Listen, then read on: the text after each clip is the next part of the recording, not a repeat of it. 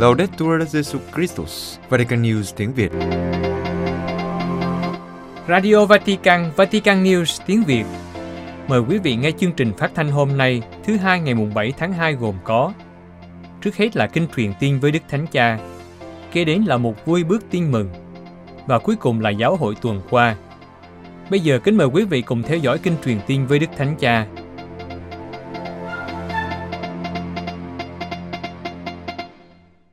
Kính thưa quý thính giả, trưa Chủ nhật ngày mùng 6 tháng 2, như thường lệ, Đức Thánh Cha đã xuất hiện tại cửa sổ dinh tông tòa để cùng đọc kinh truyền tiên với các tín hữu. Trong bài huấn dụ ngắn trước khi đọc kinh truyền tiên, Đức Thánh Cha nhấn mạnh đến hai điểm. Chúa bước lên con thuyền cuộc đời của chúng ta và Chúa mời chúng ta ra xa hơn, ra chỗ nước sâu để thả lưới. Mở đầu bài huấn dụ, Đức Thánh Cha nói, Cari fratelli e sorelle, buongiorno. Il Vangelo della liturgia odierna ci porta sulle rive del lago di Galilea. La folla fa ressa attorno a Gesù, mentre alcuni pescatori delussi, tra cui Simon Pietro, lavano le reti dopo una notte di pesca andata male. Anh chị em thân mến, chào anh chị em.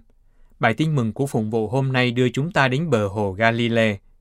Đám đông vây quanh Chúa Giêsu, trong khi một số ngư phủ thất vọng, trong đó có Simon Phêrô đang giật lưới sau một đêm đánh cá thất bại.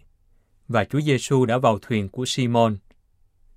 Rồi người mời ông ra chỗ nước sâu và thả lưới lại.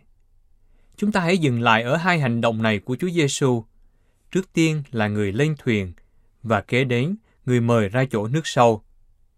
Dù đã phải trải qua một đêm chẳng được gì, nhưng Phêrô đã tin tưởng và ra chỗ nước sâu để thả lưới. Trước hết Chúa Giêsu lên thuyền của Simon. Để làm gì? Để giảng dạy. Người xin lên chiếc thuyền, không phải là chiếc thuyền đầy cá, mà là chiếc thuyền trở về trống trơn sau một đêm vất vả và thất vọng. Đó là một hình ảnh đẹp đối với chúng ta. Mỗi ngày con thuyền cuộc sống của chúng ta cũng rời bờ để ra biển hoạt động thường ngày.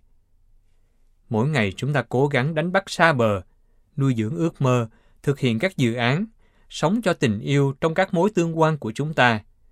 Nhưng thường thì giống như Phêrô, chúng ta chứng kiến suốt đêm trắng lưới, thất vọng vì làm việc chăm chỉ mà không thấy kết quả như mong đợi. Chúng tôi đã vất vả suốt đêm mà chẳng bắt được gì. Chúng ta thường ở lại với cảm giác thất bại, trong khi tâm hồn thì sinh ra thất vọng và cay đắng. Đây là hai nỗi thống khổ hết sức nguy hiểm. Rồi Chúa làm gì? Người chọn lên thuyền của chúng ta, từ đó người muốn loan báo tin mừng. Chính chiếc thuyền trống rỗng đó, biểu tượng của sự bất lực của chúng ta, trở thành ngai tòa của Chúa Giêsu, trở thành bục giảng mà từ đó người công bố lời. Đây là điều mà Chúa yêu thích làm. Chúa là Chúa của sự ngạc nhiên, của những phép lạ trong sự ngạc nhiên. Chúa bước vào con thuyền cuộc đời của chúng ta khi chúng ta không có gì để dâng người. Bước vào khoảng trống của chúng ta và lấp đầy chúng với sự hiện diện của người. Người dùng sự nghèo khó của chúng ta để loan báo sự giàu có của người, sự khốn khổ của chúng ta để loan báo lòng thương xót của người. Chúng ta hãy nhớ điều này, Thiên Chúa không muốn một con tàu du lịch, nhưng một con thuyền tồi tàn ộp ẹp là đủ cho người, miễn là chúng ta chào đón người. Nhưng tôi tự hỏi, liệu chúng ta có để cho người bước lên con thuyền cuộc đời của mình không? Chúng ta có dành cho người chút ít chúng ta có không? Đôi khi chúng ta cảm thấy không xứng đáng với người vì chúng ta là tội nhân. Nhưng đây là một lối biện minh mà Chúa không thích, vì nó đẩy chúng ta ra xa người. Người là Thiên Chúa của sự gần gũi, của lòng cảm thương, của sự dịu dàng. Người không tìm kiếm chủ nghĩa hoàn hảo, nhưng tìm kiếm sự chào đón. Người cũng nói với bạn, hãy để ta bước vào con thuyền cuộc đời của con, như nó là. Và như vậy, Chúa đã xây dựng lại sự tin cậy của Phêrô. Khi đã lên thuyền và sau khi rao giảng, người đã nói với ông, hãy ra chỗ nước sâu mà thả lưới. Đó không phải là một thời điểm thích hợp để đánh cá, trời đã sáng, nhưng Phêrô đã tin cậy Chúa Giêsu. Điều đó không dựa trên chiến lược của những thợ đánh cá, những điều mà ông đã biết quá rõ, nhưng dựa vào sự mới lạ của Chúa Giêsu. Chúng ta cũng vậy, nếu chúng ta đón Chúa vào thuyền của chúng ta, chúng ta có thể ra chỗ nước sâu để thả lưới. Với Chúa Giêsu, chúng ta chèo thuyền trong biển đời mà không sợ hãi, không thất vọng khi chúng ta không đánh bắt được gì và cũng không đầu hàng vì không còn làm được gì nữa. Trong cuộc sống cá nhân cũng như trong đời sống của giáo hội và xã hội, luôn luôn có một điều gì đó cao đẹp và can đảm còn có thể để làm được. Chúng ta luôn có thể bắt đầu lại. Chúa luôn luôn mời gọi chúng ta quay trở lại sân chơi, bởi vì người mở ra những khả thể mới. Vì vậy, chúng ta hãy đón nhận lời mời. Chúng ta hãy xua đuổi sự bi quan và ngờ vực để ra khơi với Chúa Giêsu. Rồi chiếc thuyền nhỏ trống rỗng của chúng ta cũng sẽ chứng kiến một mẻ cá kỳ diệu. Chúng ta hãy cầu xin với mẹ Maria một cách khác biệt. Mẹ đã đón Chúa vào con thuyền cuộc đời. Xin mẹ khích lệ chúng ta và cầu bầu cho chúng ta. Kính mời quý vị cùng hiệp ý với Đức Thánh Cha trong kinh truyền tiên. Angelus Domini nunciavit Mariae. et concepit Spiritus Sancto. Ave Maria, gratia plena, Dominus tecum, benedicta tu in mulieribus, et benedictus fructus ventris tui, Iesus. Sancta Maria, Mater Dei, ora pro nobis peccatoribus, nunc et in hora mortis nostre. Amen. Ecce ancilla Domini. Fiat mi secundum verbum tuum. Ave Maria, gratia plena, Dominus tecum, benedicta tu in mulieribus, et benedictus fructus ventris tui, Iesus. Sancta Maria, Mater Dei, ora pro nobis peccatoribus, nunc et in hora mortis nostre. Amen. El verbum caro factum est. Et habitavit in nobis. Ave Maria, gratia plena, Dominus tecum, benedicta tu in mulieribus, et benedictus fructus ventris tui, Iesus. Sancta Maria, Mater Dei, ora pro nobis peccatoribus, nunc et in hora mortis nostre. Amen. Ora pro nobis, Santa Dei Genitris. Ut digne ficiamur promissionibus Christi. Benedicat vos omnipotens Deus, Pater et Filius et Spiritus Sanctus. Amen. Amen.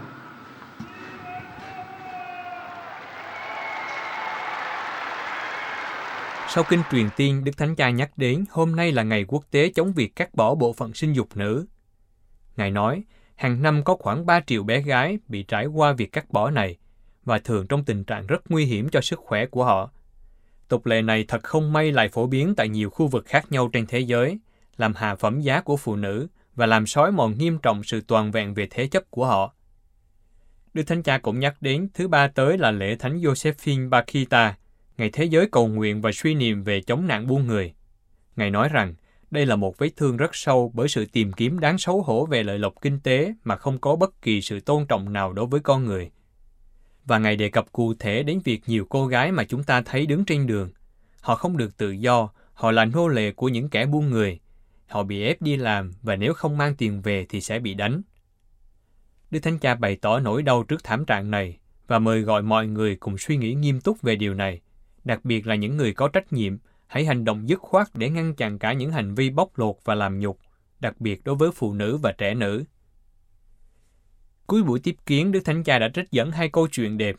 Ngài nói, chúng ta đã quá quen với việc nhìn và đọc thấy trên các phương tiện truyền thông quá nhiều điều xấu, các tin xấu, tai nạn, án mạng, quá nhiều thứ. Nhưng hôm nay tôi muốn đề cập đến hai điều tuyệt đẹp. Thứ nhất là người dân Maroc đã cố gắng để cứu bé Rajan bị rơi xuống giếng sâu. Tất cả những người ở đó đã làm hết sức để cứu một đứa trẻ.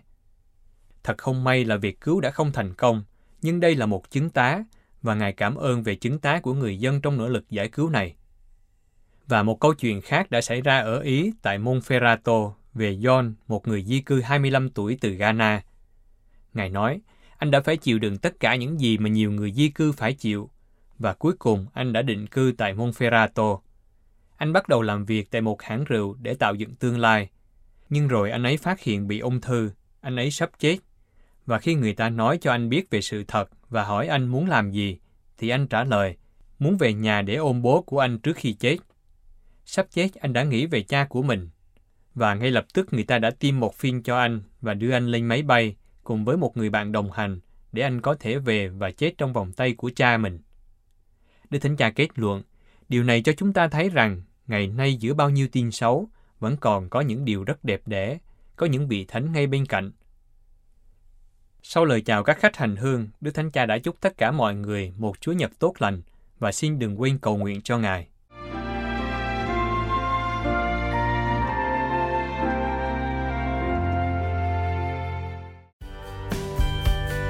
Vatican News tiếng Việt Chuyên mục Vui bước tin mừng Từng đàn chim én bay lượn giữa trời xuân rộn rã, niềm vui tin mừng. Sáng thứ Bảy vừa qua, 23 anh em, những người chập chững đời bạn đường, gặp nhau theo lời ước hẹn, nhận lãnh thập giá ghi dấu ấn ngày lên đường. Qua ngày Chúa Nhật, nhóm 34 anh chị em bạn đường họp nhau mừng xuân mới, siết chặt tay nhau, lắng nghe lệnh truyền và chung bước tiến về phía trước. Lên đường loan báo tin mừng đối với anh em thuộc xã Gia Tim thì đây là những bước đi mới mẻ đầy bất ngờ.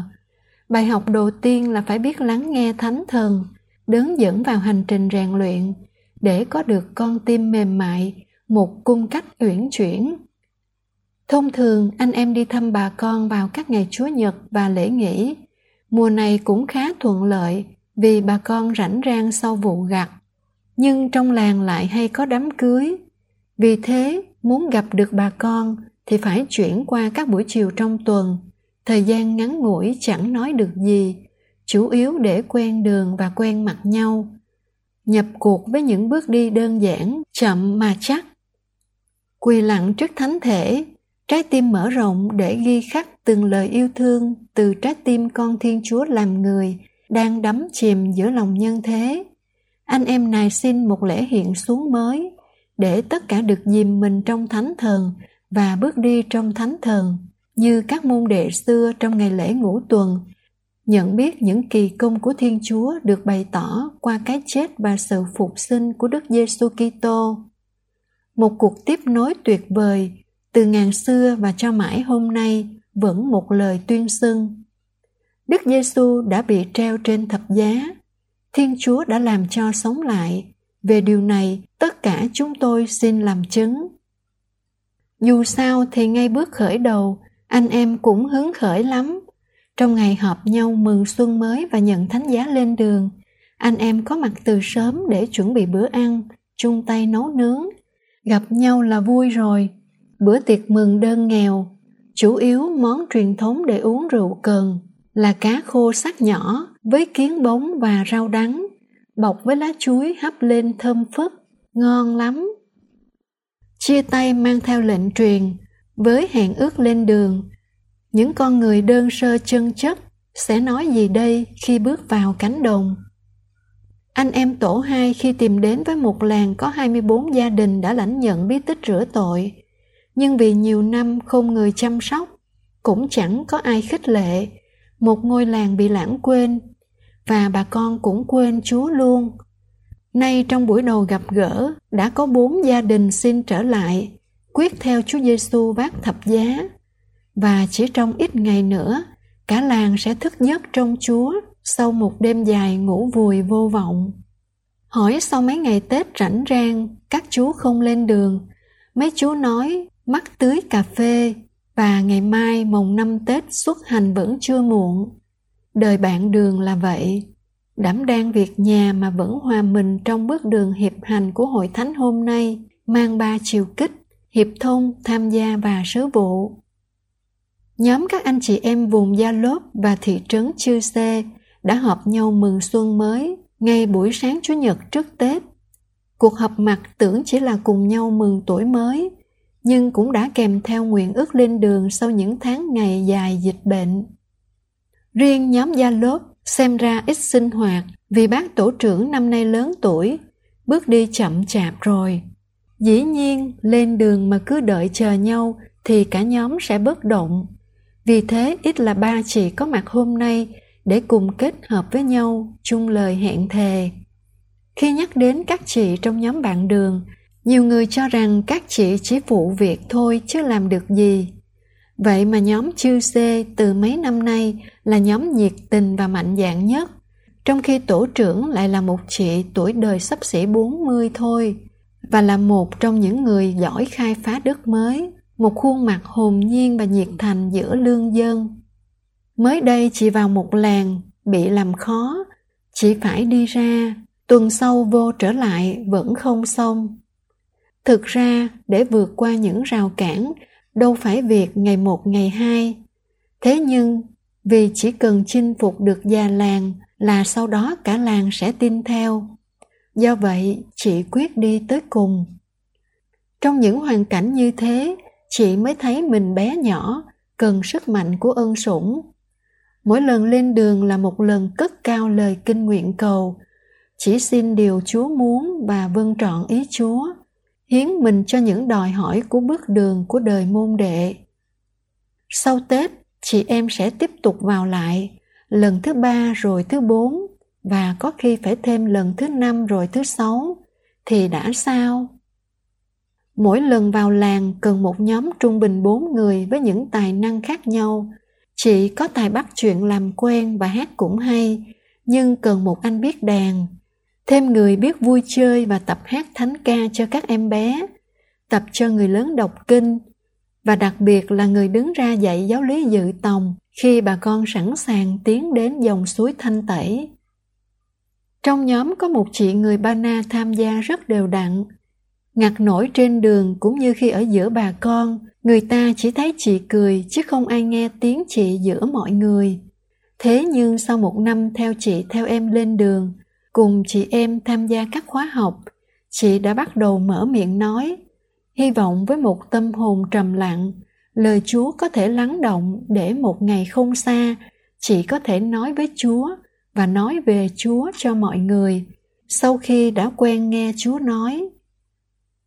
Ngày mùng 6 Tết, nhóm anh em vùng Con Gan và Đắc Sơ Mê gặp nhau cũng trong ước nguyện lên đường. Một cuộc hẹn thật tình cờ nhưng mọi người vẫn hằng mong ước và cũng hứa hẹn những nẻo đường mới. Theo chương trình dự tính, một số anh em nhóm này vượt qua đèo Mang giăng để xuống các buôn làng thuộc Con Cho và Đắc Pơ những điểm đến từ lâu vẫn bị bỏ dở vì dịch bệnh. Cuộc họp mặt lần này đặc biệt diễn ra tại cộng đoàn các giá dòng ảnh phép lạ, mà nếu không có gì trắc trở, thì trong những ngày tới, các giá sẽ thắp tùng anh em trên những nẻo đường mới. Thế là các nhóm bạn đường ngay trong những ngày đầu năm mới, như những đàn chim én, đã cất cánh tung bay giữa trời xuân ngập tràn niềm vui tin mừng, giữa những vùng trời ôm trọn những cảnh sống, đang ra sức vẫy vùng giữa những nghịch lý của cuộc đời. Hỏi bà con trong làng có 24 gia đình, vì sao đã bỏ quên Thiên Chúa? Có người trả lời rằng cuộc sống quanh năm đói nghèo mệt mỏi quá, chẳng còn nghĩ gì khác. Nghịch lý ở đây là khi cuộc sống trở nên trơ trụi mà lại không có niềm tin nơi Thiên Chúa, thì tìm đâu ra niềm hy vọng Sống mà không biết dìm mình trong tình yêu và ân sủng Thiên Chúa thì cuộc đời đâu còn là mầu nhiệm để sống. Đời người không biết đến bàn tay Thiên Chúa chăm sóc, chở che, thì tối ngày cứ phải vùi đầu lo âu về chén cơm manh áo và sức khỏe. Thiên Chúa siêu việt trên con người cách vô bến bờ. Ngài luôn luôn là đấng gây ngỡ ngàng. Hoàn cảnh con người dù phiêu lưu tới đâu chăng nữa – thì Thiên Chúa cũng tìm được nơi chốn và cách thức để gặp gỡ và trao ban sức sống. Xác tín điều này, anh em chúng tôi cứ vậy mà tiến bước. Gặp gỡ là lên đường. Anh em bạn đường chúng tôi gặp nhau để vui xuân.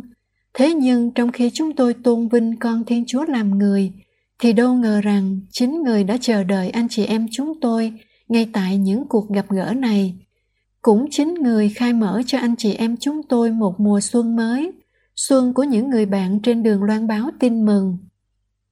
Tiếng gọi đã vang lên giữa chúng tôi, hướng lòng chúng tôi về những vùng đất mới, để rồi mỗi ngày lại có thêm những đôi chân tiếp bước, như những đàn chim én bay lượn giữa đất trời, trong nắng xuân ngập tràn hơi ấm và niềm vui của tin mừng, báo hiệu nước Thiên Chúa đang ở giữa mọi người.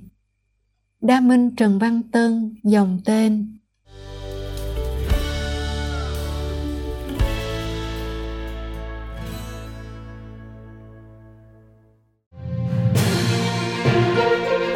Vatican News tiếng Việt. Chuyên mục Giáo hội tuần qua. Tổng thống Pháp tài trợ gấp đôi cho các trường Kitô giáo ở Trung Đông. Paris. Tối ngày 1 tháng 2 khi gặp gỡ 150 người của các hiệp hội và nhóm tham gia hỗ trợ các cộng đồng Kitô giáo ở Trung Đông, Tổng thống Emmanuel Macron của Pháp đã thông báo tăng gấp đôi số ngân quỹ do Diện Elysee phân bổ để hỗ trợ các mạng lưới các trường Kitô giáo ở các nước Trung Đông. Trong cuộc gặp gỡ này, Tổng thống Macron đã tặng Đức ông Pascal Gonich, Giám đốc Hiệp hội Opre một hiệp hội tham gia trực tiếp vào việc thu và phân bổ ngân quỹ cho các trường Kitô giáo Trung Đông, huân chương bắt đầu bội tinh, huân chương cao quý nhất do nhà nước Pháp phong tặng. Phát biểu trong cuộc gặp gỡ, Tổng thống Macron nói, hỗ trợ các Kitô Trung Đông là cam kết kéo dài cả thế kỷ của nước Pháp, một sứ mạng lịch sử, đáp lại nhu cầu không bao giờ từ bỏ cuộc đấu tranh vì văn hóa, giáo dục, đối thoại trong khu vực đầy khó khăn đó. Các quỹ hàng năm do chính phủ Pháp và tổ chức Epre d'Orient phân bổ để hỗ trợ các trường Kitô giáo ở Trung Đông đang trong tình trạng khó khăn sẽ tăng từ 2 đến 4 triệu euro. Ông Macron cũng thông báo rằng Pháp sẽ gia hạn khoản đóng góp trị giá 30 triệu euro cho Liên minh quốc tế bảo vệ di sản văn hóa ở các khu vực xung đột, được thành lập vào năm 2017 với sự hợp tác của các tiểu vương quốc Ả Rập Thống Nhất. Ngân quỹ của Pháp tài trợ cho các trường Kitô giáo ở Trung Đông được thành lập vào tháng 1 năm 2020 theo sáng kiến của Hiệp hội Opre. Quỹ này đã hỗ trợ 174 cơ sở giáo dục vào năm 2021, trong đó có 129 cơ sở ở Liban, 16 ở Ai Cập, 7 ở Israel, 13 ở Palestine và 3 ở Jordan. Hiệp hội Công giáo Opre được thành lập vào năm 1856 dưới sự điều hành của Đức ông Gonich. Từ năm 2010, Hiệp hội đã gia tăng sự hợp tác với các tổ chức công của Pháp thông qua việc hỗ trợ các trường Kitô giáo bằng việc thành lập quỹ cho các trường học Trung Đông vào năm 2020, bảo vệ di sản Kitô giáo vào Trung Đông bằng việc trùng tu các công trình và tượng đài Kitô giáo, quảng bá văn hóa Kitô giáo Trung Đông trong khuôn khổ hợp tác với Viện Thế giới Ả Rập và thành lập Viện Kitô giáo Trung Đông, hợp tác với nhiều trường đại học Pháp và nước ngoài. Năm mới với hy vọng và lo lắng của các Kitô hữu ở Iraq. Baghdad Trong giai đoạn này, Iraq đang tái thiết đất nước sau những thời kỳ khó khăn. Bốn Kitô hữu ở Quaracos chia sẻ hy vọng và ước mơ của họ cho năm mới với tổ chức trợ giúp các giáo hội đau khổ. Cuộc sống của các Kitô hữu ở đồng bằng Ninive của Iraq vẫn còn bấp bênh, mặc dù có nhiều tiến bộ đã đạt được sau khi ISIS bị đánh bật khỏi khu vực, cũng như việc khôi phục và tái xây dựng các ngôi nhà của Kitô hữu, cũng như nhà thờ và tài sản của giáo hội. Nhà báo Namru Kasa cho biết, mặc dù có nhiều khó khăn, mọi thứ đã thay đổi theo chiều hướng tốt hơn, bầu khí Giáng sinh và năm mới có sự khác biệt đáng kể so với trước đây. Mười năm trước, các cử hành bị hủy bỏ do tình hình bất an, đặc biệt ở Ninive, nơi có sự hiện diện của các nhóm khủng bố. Ông nói, mặc dù còn nhiều khó khăn nhưng chúng tôi đã trở lại thị trấn, nơi đã bị phá hủy và dường như không còn sự sống. Chúng tôi tập trung tái thiết cơ sở hạ tầng và các thiệt hại khác. Trong ba năm qua, lớp bụi đen bao phủ các thành phố đã được làm sạch. Nhà hoạt động nhân quyền Amjanda, người đã nỗ lực cho việc chuẩn bị Giáng sinh vừa qua nói về lễ Giáng sinh rằng mọi người sẵn sàng đón Chúa hài đồng và bầu khí cử hành thật tuyệt vời. Các Kitô hữu chia sẻ niềm vui thông qua việc thể hiện các truyền thống khác nhau. Theo bà, có những người sẵn sàng giết chết niềm vui của các Kitô hữu bằng những ý tưởng quá khích. Tuy nhiên, đức tin vào Chúa Giêsu và ân sủng bao la của người làm cho những điều xấu của những kẻ cực đoan tan biến. Tuy nhiên, Jai Stefanos Ankatit, linh mục công giáo Quarakot chia sẻ những lo ngại về sự bất ổn và chỉ ra mối đe dọa do dân quân gây ra. Lực lượng này phá hoại đất nước, tiếp tục giết người, bắt cóc, cướp phá. Bên cạnh đó, tình hình kinh tế đang xấu đi với tình trạng thất nghiệp lan rộng, rồi thái độ cuồng tín Hồi giáo, cũng như sự tham gia không phù hợp của tôn giáo vào chính trị và thương mại. Ông Ame Salmon, một công chức đã nghỉ hưu, hy vọng cho sự tồn tại của Kitô giáo ở Iraq trong lĩnh vực chính trị. Ông hy vọng các quyền của Kitô hữu đã ghi trong hiến pháp được thể hiện trong thực tế. Tuy nhiên, để điều này trở thành hiện thực, điều cần thiết là các điều kiện chính trị và an ninh hỗn loạn ở Iraq phải được ổn định và làn sóng di cư phải được ngăn chặn để giảm số Kitô hữu rời khỏi đất nước vì tình hình bất an và mất niềm tin vào tương lai. Các ca viên ngôi sao Thụy Sĩ tăng lên 50 nhóm. Zurich Năm 2021-2022 là một năm tốt đẹp của các ca viên ngôi sao ở Thụy Sĩ, với tổng số tiền quyên góp được tại vùng Thụy Sĩ nói tiếng Pháp là 10.029 franc Thụy Sĩ và toàn Thụy Sĩ là 1,2 triệu franc, tương đương 1,3 triệu USD và hiện có khoảng 50 nhóm trên toàn Thụy Sĩ. Theo các hội giáo hoàng truyền giáo ở Thụy Sĩ, tính đến ngày 2 tháng 2 năm 2022, vùng Thụy Sĩ nói tiếng Pháp, các ca viên ngôi sao đã tăng thêm 9 nhóm mới và toàn Thụy Sĩ tăng từ 14 lên thành 50 nhóm. Bà Nadia Brugger, đặc trách các ca viên ngôi sao ở vùng Thụy Sĩ nói tiếng Pháp vui mừng cho biết, Đối với tôi, được đóng góp vào sự phát triển này là một niềm vui lớn, nhưng cũng là một thách đố. Ở một số nơi, chúng tôi có những người thực sự đi đầu, mặc dù hoàn cảnh đôi khi khó khăn, nhưng họ luôn tổ chức các hoạt động cho các ca viên ngôi sao. Nhóm người trẻ do Rosa Piccini điều phối là nhóm đầu tiên đến từ Thụy Sĩ nói tiếng Pháp và các hiệp hội giáo hoàng truyền giáo chọn làm đại diện cho Thụy Sĩ trong số các phái đoàn châu Âu của các ca viên ngôi sao có mặt tại Roma từ ngày 29 tháng 12 năm 2021 đến ngày 1 tháng 1 năm 2022, mà đỉnh cao là sự tham dự thánh lễ do Đức Thánh Cha Francisco chủ tế. Hoạt động của các ca viên ngôi sao đã được các hội giáo hoàng truyền giáo thực hiện ở vùng Thụy Sĩ nói tiếng Pháp từ năm 2005 và ở khu vực Thụy Sĩ nói tiếng Ý từ năm 2012. Các hoạt động thường là nhờ sự hỗ trợ của các giáo sứ. Mỗi năm, ở Thụy Sĩ có khoảng 10.000 đến 15.000 thiếu nhi đi trên các đường phố mang sứ điệp Giáng sinh và quyên góp cho các thiếu nhi ở các quốc gia khác. Hoạt động của các em tập trung vào trước và sau lễ hiển linh với trang phục như ba vua. Các em đi đến các ngôi nhà, chúc lành và quyên góp quỹ cho các dự án của các hội giáo hoàng truyền giáo hỗ trợ. Năm nay, do COVID-19, các hoạt động đã được kéo dài đặc biệt cho đến ngày 2 tháng 2 năm 2022. Trong năm 2020 năm 2021, tại Thụy Sĩ nói tiếng Pháp, số tiền quyên góp được là 10.029 franc Thụy Sĩ và toàn Thụy Sĩ thu được 1,2 triệu franc Thụy Sĩ, tương đương 1,3 triệu đô la.